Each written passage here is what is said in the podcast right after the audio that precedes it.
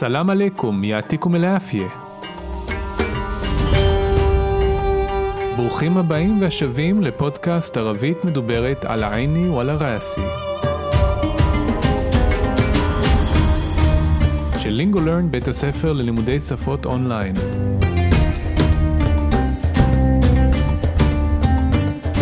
כל מה שמעניין, מסקרן, מפתיע, מורכב, ובעיקר שימושי בערבית מדוברת.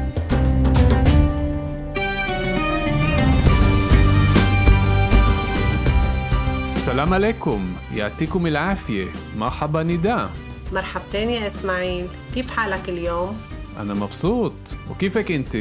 كمان أنا مبسوطة الحمد لله את הפרק הקודם, פרק 10, הקדשנו לשאלות מאזינים, אבל לא הספקנו לעבור על כל השאלות, ולכן בפרק הזה, פרק 11, נמשיך את המלאכה שהתחלנו בפרק הקודם, וכבר אנחנו אה, מתחילים. אז דביר כספי שואל, האם ההאזנה לפודקאסט מספיקה ללימוד ערבית? והתשובה אה, לדעתי היא אה, לא, האזנה לפודקאסט אה, מטבעה היא פעילות פסיבית, ובשביל ללמוד כל שפה, במיוחד אה, שפה אה, מדוברת כמו ערבית מדוברת, אנחנו צריכים להיות אקטיביים. ככל שאנחנו אקטיביים יותר, כך אנחנו נלמד יותר.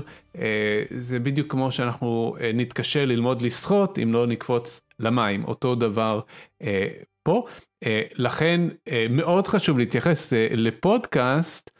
שלנו ככלי עזר נוסף בתוך ארגז הכלים שלכם שבא בנוסף ולא במקום למידה מסודרת ותרגול שיחה רצוי דרך אגב עם מורה מנוסה ומקצועי, למשל כפי שאנחנו מציעים בלינגולרן, בשיעורים פרטיים אונליין, כמובן שיש מסגרות רבות שאפשר לבחור מביניהן אה, את מה שהכי מתאים לכם, החשוב הוא לא להזניח תרגול אקטיבי וקבלת משוב, המשוב זה בעצם מה שמאפשר לנו להיות בטוחים במה שלמדנו ומה שאנחנו אומרים, אה, אה, לקבל אה, תיקונים. אה, לשפר כל הזמן, במקום פשוט להישאר סטטיים עם הידע הקיים.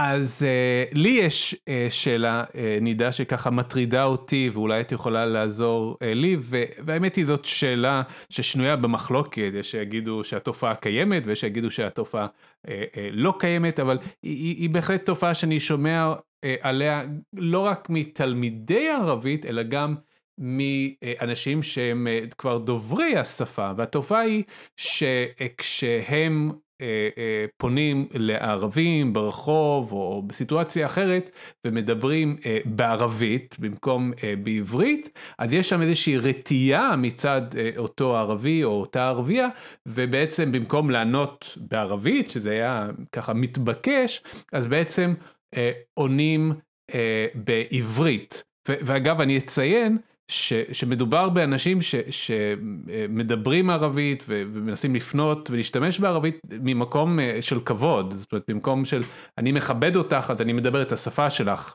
אמ, קודם כל אני אדבר על עצמי, אני מאוד מאוד אשמח אם אה, יהודים מדברים אותי בערבית והיו לי כמה מקומות שהיו יהודים שבכלל לא ידעו את השפה אבל ידעו כמה מילים בשפה, וכאשר היו מתקשרים אליי, או אני מתקשרת אליי, אליהם, היו אה, כאילו פותחים את השיחה במילה אחת בערבית. זה עושה לי ממש טוב. זה נותן לי הרגשה שבאמת זה אנשים שהם רוצים להכיר את השפה שלי ולדבר אותי בשפה שלי גם, לא רק בשפה שלהם.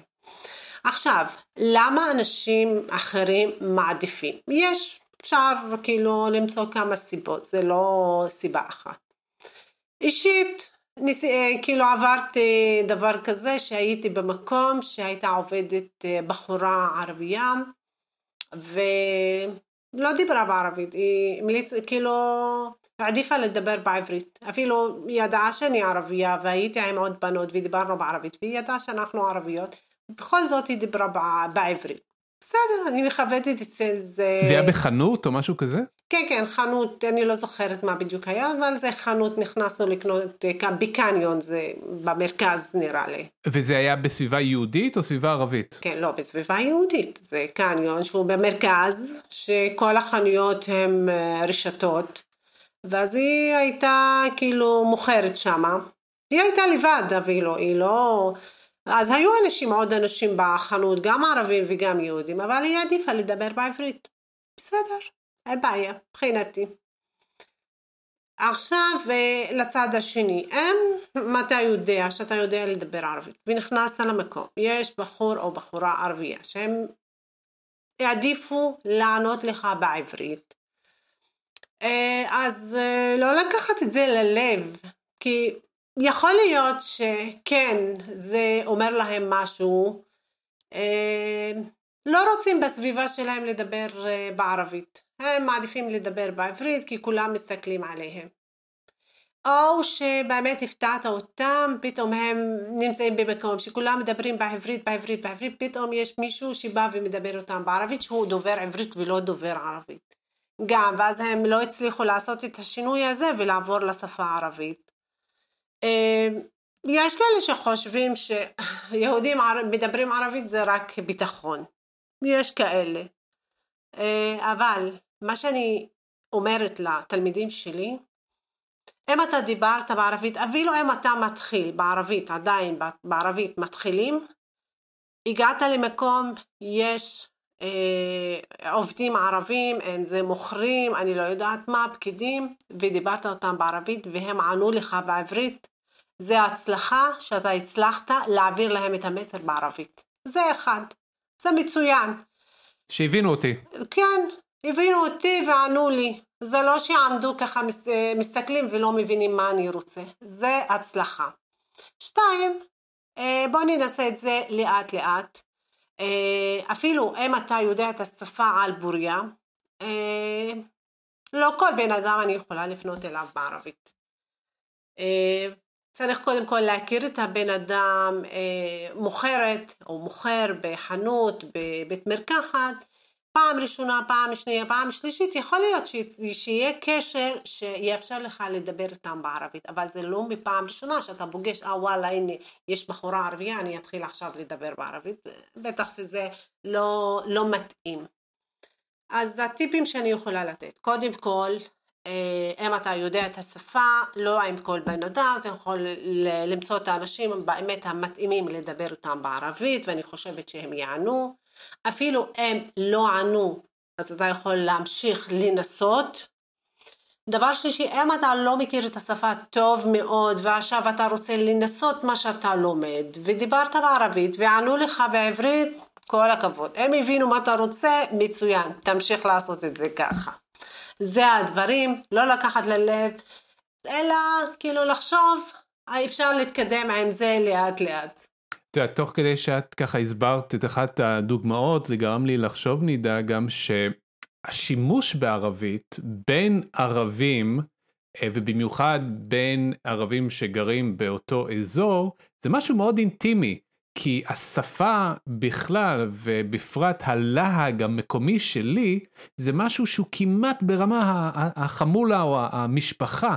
זה משהו מאוד אינטימי. ולהיכנס למקום המשפחתי הזה, האזורי הזה, האינטימי הזה, זה לא ברור מאליו, זאת אומרת, מה, אנחנו פתאום חברים שאתה מדבר איתי בשפה שלי שהיא כל כך אינטימית בשבילי, כל כך חלק מה... ינקתי את זה מאימי, כן, מהוריי, מהמשפחה שלי. זה לא השפה הכללית של החברה הכללית, זה לא השפה שלמדנו באוניברסיטה ודברים כאלה, לא, זה משהו שלמדתי מהבית, זה משהו מאוד אינטימי, ו... יהיו אנשים שלא ייתנו לכל אחד להיכנס למקום האינטימי הזה, זה, זה דווקא עושה לי היגיון אה, שצריך לרכוש אמון קודם אה, ובאמת להבין שזה בא ממקום טוב ומכבד אה, ורק אז תהיה יותר פתיחות אולי לדבר את ה... כי זה ערבית מדוברת, שוב, זה לא ערבית ספרותית, שהיא ככה רשמית ופורמלית, דיברנו על זה בפרק הזה, וזה אה, בהחלט רלוונטי גם פה. זה ערבית מדוברת, יש בזה משהו מאוד אישי ואינטימי, אה, ואולי זה נוגע גם בנקודות האלה אצל חלק מהאנשים, ובהחלט צריך לכבד את זה, וכמו שאמרת, עדיין להתמיד, ובכל הזדמנות שרק אפשר. להשתמש בערבית, להנכיח את הערבית בסביבה, בזה שאנחנו מדברים ערבית, אנחנו נותנים כבוד לערבית, אנחנו מנכיחים את השפה הזאת ב... בסביבה, וכאילו יש פה איזושהי אמירה שהערבית והעברית צריכות לחיות ביחד, כמו שאנחנו רוצים שערבים ויהודים יוכלו לחיות ביחד, בזה שהשפות יתקיימו זה לצד זה בשלום, זה סמלי לזה שגם ערבים ויהודים יכולים לחיות ביחד אה, בשלום, אבל זה תהליך, זה לא קל, הלמידה היא, היא קשה ומורכבת, והתרגול והשימוש בשטח זה קשה, אבל זה מאוד מספק אה, ומצמיח. אה, אני לא יודעת אם אתה מסכים איתי עכשיו לנקודה שעכשיו שמתי לב אליה, שבאמת אה, מה שאתה אומר זה נכון לגמרי לגבי השפה, זה משהו אישי. ואז אה, גם לגבי הרוסים, גם לגבי האתיופים, כאשר אנחנו נמצאים בסביבה שכולנו מדברים עברית, ופתאום אנחנו רוצים להגיד משהו שאף אחד לא יבין מה אנחנו רוצים להגיד, אז אנחנו מדברים בשפה שלנו, בשפה שהיא מאפיינת רק, כאילו רק שלנו, שאנחנו מבינים אותה, אין אף אחד אחר שיכול להבין אותה. יכול להיות שזה נכון שאני, שלא רוצים להיכנס לשפה שלנו, אני, להפך, אני אוהבת שהם יכירו את השפה. זה כמו, תחשבי על שני הורים שמדברים אנגלית כדי שהילדה או הילד לא יבינו, נכון. ופתאום הילד חוזר הביתה ויודע אנגלית, ההורים לא יודעים מה לעשות, כי עד עכשיו יכולנו לדבר בינינו, ו, ופתאום אתה מאזין לנו ומבין אותנו. שוב, לפחות ברמה הראשונית זה יוצר הפתעה, אני לא מוכן לזה. אני רגיל שאתה בתור יהודי מדבר עברית, ואני בתור ערבי מדבר ערבית או עברית. זה כאילו הסטטוס קוו. ופתאום אתה בא ואתה מפר את זה. עכשיו הכוונות שלך הן טובות, אבל צריך להתרגל לזה, כמו שהורים צריכים להתרגל לזה שהילד מבין אנגלית. לא אוהבת את זה, אני ראיתי את זה בבתים וראיתי את זה בבית הספר, שעכשיו הילד יושב והמורים מדברים בעברית, שהילד לא יבין מה הם רוצים. לא, למה? למה שילדבר מולו? אתם יכולים לדבר אחר כך בשפה, ותנו לשפה להיות משותפת לכולם. אני לא אוהבת את זה. כי עכשיו הם... זה, עכשיו זה תפיסה חינוכית, אז אני לא נכנסת לזה, אבל אני לא מעדיפה, אני מעדיפה שכולם יכירו את השפה, שהם ילד קטן נכנס לחנות דוברי עברית, יש דוברי עברית שהוא יבין, שהוא יבין מה, הוא, מה הם אומרים, והוא יצליח לענות להם. והם יצליחו גם לדבר אותו, להגיד לו כיף חלק, שהוא אסמק, אפילו דברים מאוד, אה, מאוד קטנים. אמ, זה מזכיר לי משהו מאוד אה, ככה מצחיק. אמ, בימי החם אני לא יכולה בלי משקפיים, אה, בעיקר ברכב, או אם, אם אני מסתובבת זה עושה לי ככה חום בעיניים, ועד שאני נכנסת למקום אני מורידה את המשקפיים. אז נכנסתי לכמה בתי ספר, הילדים היו רואים אותי ואומרים, שלום, שלום, מה נשמע, שלום, מה נשמע. אז uh, כאילו הנושא הזה שתמיד שיש הפרדה, זה יהודים, יש להם את המאפיינים שלהם, זה ערבים, יש להם את המאפיינים שלהם, אני לא אוהבת את זה. Uh, נורית סבן שואלת, כשערבים מדברים בערבית, מציינים שם של יישוב, האם הם משתמשים בשם המעוברת או בשם הערבי, אם למשל היה שם ערבי בעבר. אה, אני רוצה להזכיר אה, למאזינים שעל ערים וקברים דיברנו בפרק השישי.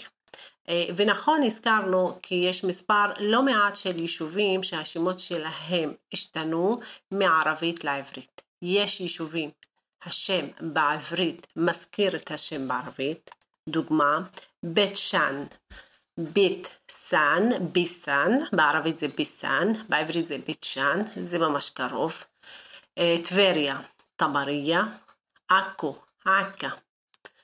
לעומת זאת יש יישובים שהשם שלהם שונה בין עברית לערבית, כמו קריית שמונה, אל-חלסה, ויש עוד יישובים אחרים.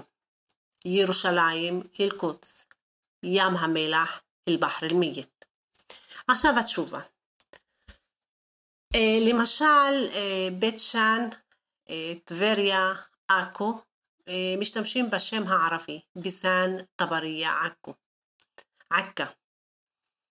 לעומת זאת, בקריית שמונה משתמשים בשם קריית שמונה ולא אל-חלסה. אל-קודס ואל-בחר אל-מית אנחנו משתמשים באל-קודס ובאל-בחר אל-מית, למרות שזה בעברית ירושלים, וים המלח. למה? אין לי הסבר הגיוני למה בכלל אה, שני המקומות האלו, אל-קודס כי זה אל-קודס, זה מקום קדוש מהמילה קדוש, אל-קודס. אה, אבל אל-בחר אל-מייד, אה, לא יודעת, יכול להיות שבגלל שזה גם שם עולמי, the Dead Sea, אז ים אל-בחר אל-מייד. אז כן, זה תלוי במקום, תלוי בשם היישוב, תלוי מי גר ביישוב. האם זה רק ערבים, ערבים ויהודים או יהודים. אלכס גולדין שואל, אה, או אומר בעצם שהוא לומד אה, ערבית מדוברת כבר כמה חודשים, ושהוא מתקדם יפה לדעתו, אה, ושהוא שוקל לשלב קריאה וכתיבה. והוא שואל האם זה מומלץ. אז קודם כל ברגע שאנחנו מדברים על קריאה וכתיבה אנחנו בהחלט מדברים על ערבית ספרותית. ברגע שאנחנו נכנסים לתחום הזה אנחנו נכנס, עוברים בעצם מהמדוברת לספרותית כי כמו שאתם יודעים אנחנו לא נוהגים לכתוב ערבית מדוברת אה, באותיות אה, ערביות. לא שזה לא קורה לפעמים, תכף נדבר על זה, אבל לרוב כשאנחנו לומדים כבר את האותיות אז אנחנו הולכים לכיוון של ערבית הספרותית ולכן מאוד כדאי uh, כשאנחנו שוקלים את האפשרות לחשוב מה המטרה שלנו. אם המטרה היא באמת להגיע למצב שאפשר לקרוא ולכתוב אז כמובן שצריך ללמוד את הדברים האלה ללמוד את ה... את האותיות ו- ולקרוא וזה אה, אה, לוקח אותנו כאמור לכיוון של אה, ערבית ספרותית. אם המטרה שלנו היא אך ורק להמשיך ולדבר בערבית אז uh, המלצה היא דווקא להשעות את העניין הזה ולתרגל יותר ערבית uh, מדוברת uh, מכיוון שערבית ספרותית בכלל ללמוד את האותיות uh, ולקרוא ולכתוב זה תהליך מאוד ארוך וזה יכול לקחת uh, משאבים, משאבי זמן ואנרגיה מהנושא של uh, לימוד השיחה. מבחינת היתרונות של העניין הזה אין ספק שזה מעשיר, זה מרחיב uh, uh, את האפשרות אה, אה, ללמוד גם לבד דרך אה, חדשות בטלוויזיה וברדיו ודברים מן הסוג הזה, זה נותן לנו אפשרות לעשות יותר דברים עם הערבית, כאמור גם לקרוא וגם לכתוב, אבל כמו שאמרתי, מבחינת החסרונות זה, זה באמת מוריד פוקוס מהתהליך של ללמוד את, את הערבית המדוברת. אז, אז בהחלט באופן כללי ככל שאנחנו לומדים יותר דברים זה, זה מצוין לכן יש בהחלט המלצה באיזשהו שלב ללמוד גם אה, אה, ערבית ספרותית לקרוא ולכתוב אני חושב שזה באמת עניין של התזמון מתי נכון לעשות את זה ואיך ואם אתם לומדים ממורה אז אני חושב שהמורה יוכל לכוון אתכם בתנאי באמת שהוא יודע מה המטרה הסופית שלכם אה, מה הפוקוס שלכם. מור לוי שואלת, האם יש שיטה לדעת האם שם עצם מקבל ריבוי שלם או שבור? ואם מדובר בשבור, איך אפשר לדעת מה המבנה או המשקל? היי מור, חשוב לדעת שכאשר מדברים על ריבוי שלם, הכוונה שהוא ריבוי לפי הכלל, שזה א' ת' לריבוי בנקבה נון ריבוי זכר. כשמדברים על ריבוי אה, שלם אין בעיה, אבל הבעיה מתחילה שלא יודעים אם זה ריבוי שבור או שלם. את הריבוי שלם זכר או נקבה אפשר לדעת אה, לפי אה, תהליך של שני צעדים. בצעד הראשון קודם כל מזהים אם מדובר בשם בזכר או בנקבה. דוגמה, מועלם זה זכר, מועלמי זה נקבה. מומתל זה זכר, ג'מילה נקבה. אז לפי הדוגמאות, איך אני יכולה לזהות בין זכר ונקבה? ממש פשוט. ה' בסוף. אם שם העצם מסתיים בה', זה אומר שזה נקבה.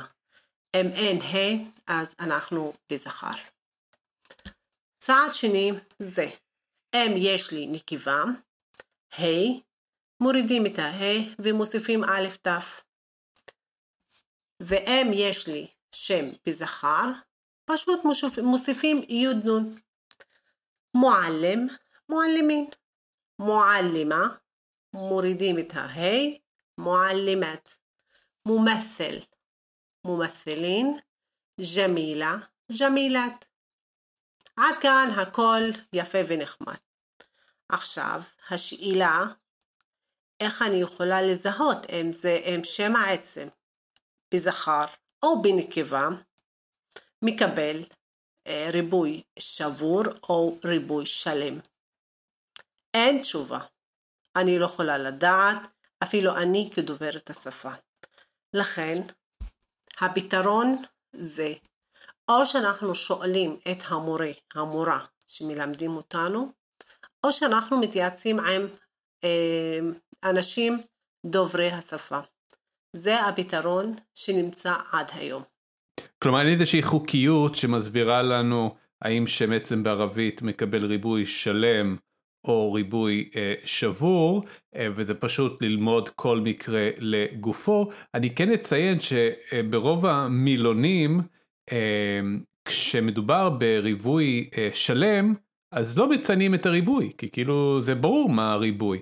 וכשיש ריבוי שבור, אז הוא כן מציינים אותו, מהסיבה שאת אמרת עכשיו, שבעצם אם זה לא מצוין שם, אז אי אפשר לדעת מהו, כי אין, איזשהו, אין, אין איזושהי חוקיות מאוד מאוד אה, אה, ברורה.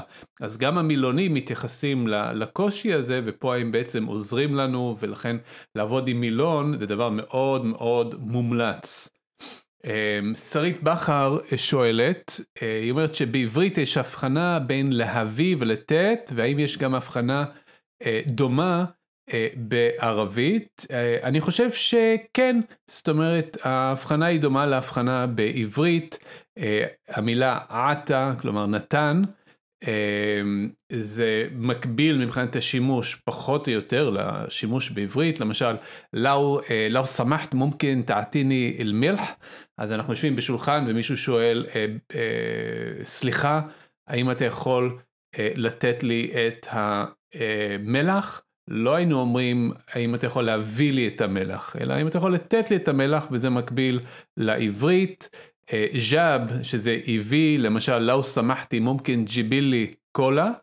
אה, אה, ברשותך או בבקשה האם את יכולה להביא לי קולה ופה זה כאילו אנחנו שולחים את הבן אדם הזה לאיזשהו מקום למשל לחנות להביא לי זאת אומרת זה לא בהישג יד כרגע אחרת הייתי משתמש במילה עטה, כלומר נתן, ושוב, זה מקביל פחות או יותר לעברית.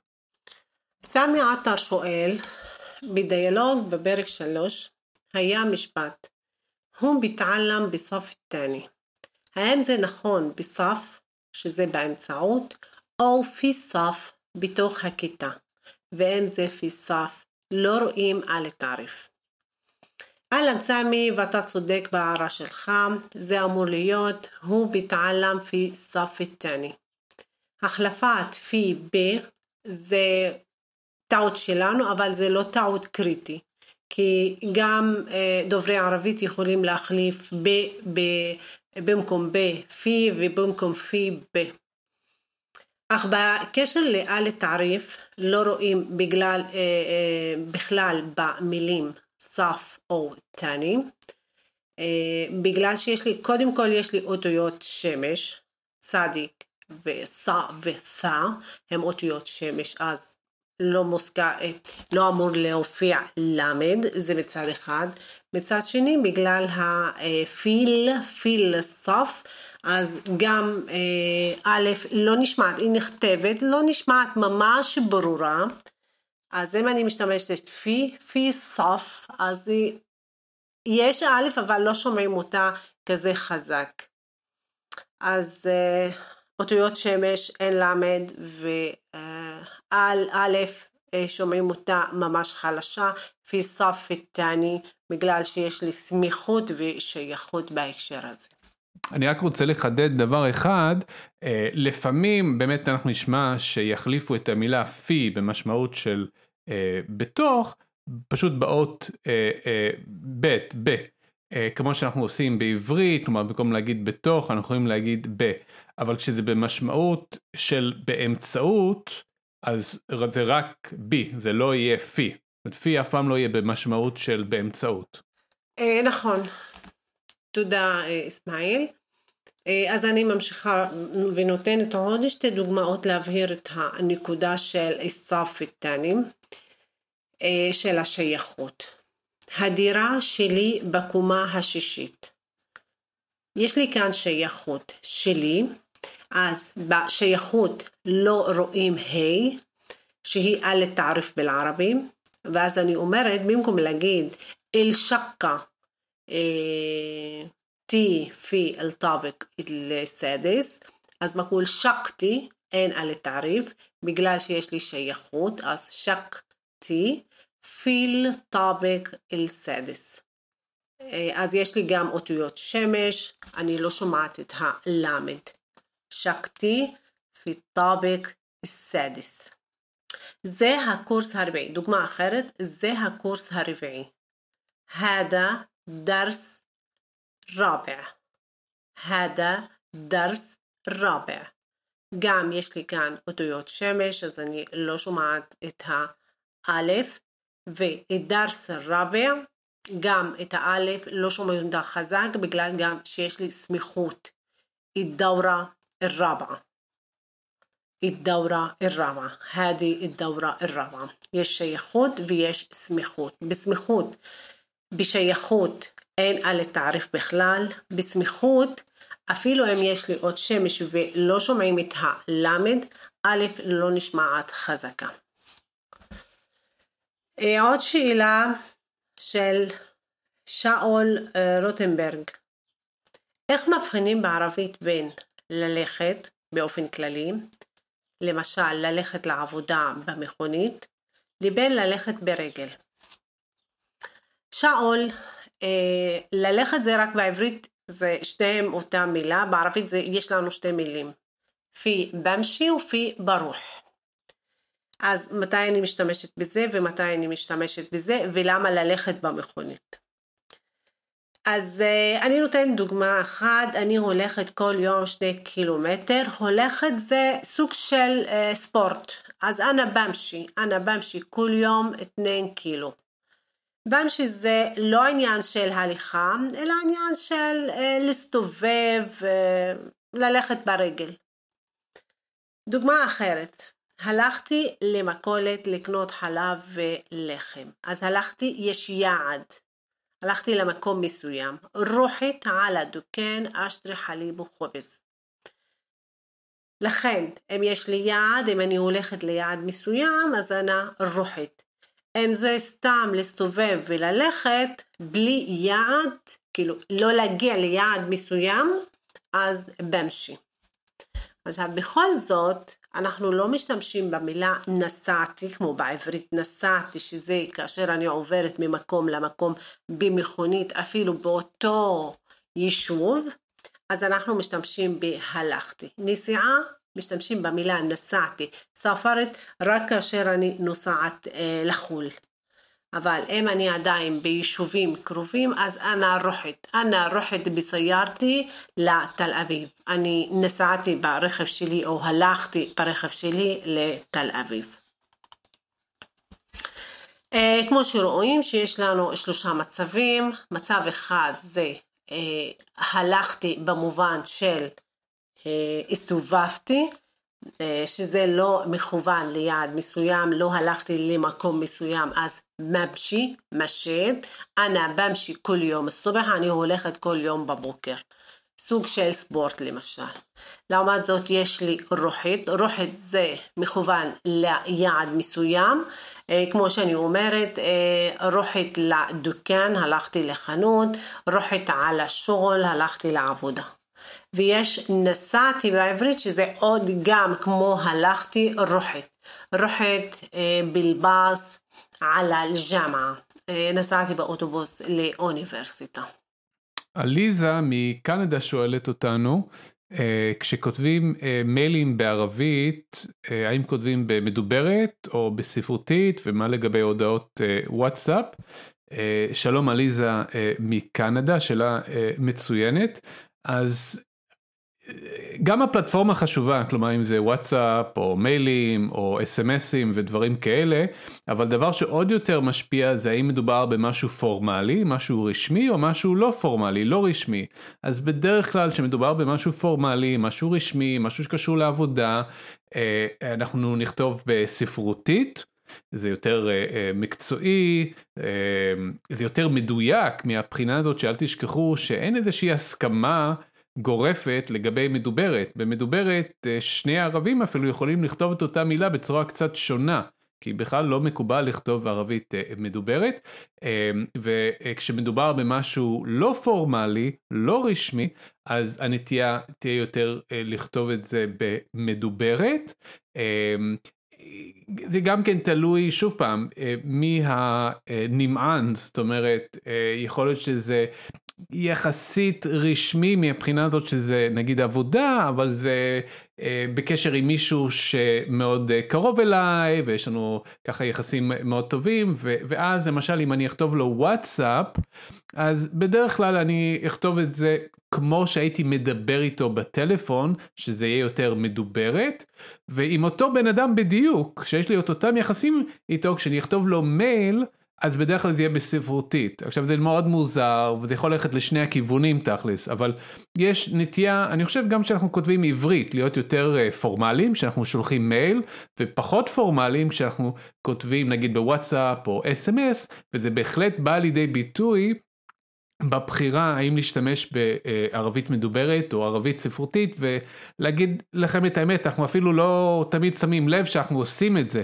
אבל זה קורה באופן מאוד אה, טבעי. עוד משהו שכדאי לשים לב אליו, כשאנחנו נכתוב מייל, ובמיוחד אם אנחנו כותבים מייל בערבית אה, ספרותית, אז זה תמיד יהיה באותיות ערביות, אה, בעוד שאם אני כותב למישהו וואטסאפ או אס.אם.אס, ובמיוחד אם זה מדוברת, אתם לא תראו שם רק אותיות ערביות, הרבה פעמים תראו את הדברים כתובים בתעתיק לעברית או שפה אחרת, תלוי מי כותב את זה. אה, תסתכלו בפייסבוק, תסתכלו במקומות כאלה, אתם תראו ערבים, נגיד ישראלים, שחופשי כותבים ערבית בתעתיק לעברית, ואז עונים להם בתעתיק, סליחה, באותיות ערביות ממש. אה, תחשבו, לפעמים יש אנשים שיותר נוח להם, בסמארטפון למשל, להקליד בעברית. או באנגלית אפילו, ואז הם לא יכתבו את זה אה, בערבית. אז שם אתם תראו את הכל, זה מין סלט כזה, ובאמת שאין חוקים ואין חוקיות, החוקיות והחוקים נכנסים כשמדובר במשהו כאמור פורמלי לכיוון המייל, מכתב רשמי, ואז אין סיכוי שתראו משהו שבתעתיק זה תמיד יהיה באותיות ערביות, אבל זאת באמת שאלה מעניינת וחשובה. אני מסכימה, אה, אני מסכימה למה שאתה אומר, אה, ישמעאל, לגבי המיילים, זה נותן לנו הרגשה שזה משהו פורמלי, ישירות, כי אני לא, לא שולחת לחברה לשאול אותה מה נשמע דרך המייל. זה או הודעה, מה שהיה הודעה רגילה, או הודעת וואטסאפ, אבל ואז אני כותבת בשפה נכונה, או שזה ממש עברית, כמו אנחנו שגרים כאן ומדברים עברית, אפילו במדינות ערב יש כאלה שכותבים באנגלית, ואנגלית בשפה נכונה, כותבים את זה בשפה נכונה, ואם אנחנו כותבים בערבית, כותבים בערבית ספרותית, שפה אה, נכונה. עכשיו בוואטסאפ זה כמו שאמרת, זה סלט. גם כותבים בעברית בתעתיק ערבית. את המילה בעברית, אבל אנחנו כבקי, אנחנו כאן, יש הרבה מילים שאנחנו, שהמשמעות שלה בערבית לא שימושית, אנחנו משתמשים בה בעברית, אז כותבים אותה באותיות הערביות. והפוך גם, כמו שאמרת, יש אנשים כאלה שקל להם או עובדים במקום שהכל בעברית אז קשה להם לשנות לערבית, משאירים את זה בעברית ואז כותבים בתעתיק עברית ויש כאלה באנגלית ואפילו במדינות ערב כותבים תעתיק אנגלית ולא תעתיק אה, עברית או ערבית. אז אה, כן, זה, זה ככה עובד. אז בוואטסאפ זה ממש מדוברת, במיילים זה ספרותית, שפה נכונה. אז בזאת הגענו לסוף של הפרק אה, מספר 11. אני מזכיר למאזינים שלנו שדרך מאוד יעילה לשפר את הערבית שלכם היא ללמוד ולתרגל עם אחד המורים המקצועיים והמעולים שלנו בלינגולרן. לפרטים הקלידו לינגולרן בגוגל או התקשרו אלינו 1-700-508-708. תוכלו למצוא קישור לסיכום הפרק הזה בתיאור הפרק. אם אתם כבר שם אתם מוזמנים לעשות subscribe, לדרג ולשלוח לנו תגובות על הפרק באפליקציית הפודקאסט שאתם מאזינים כרגע.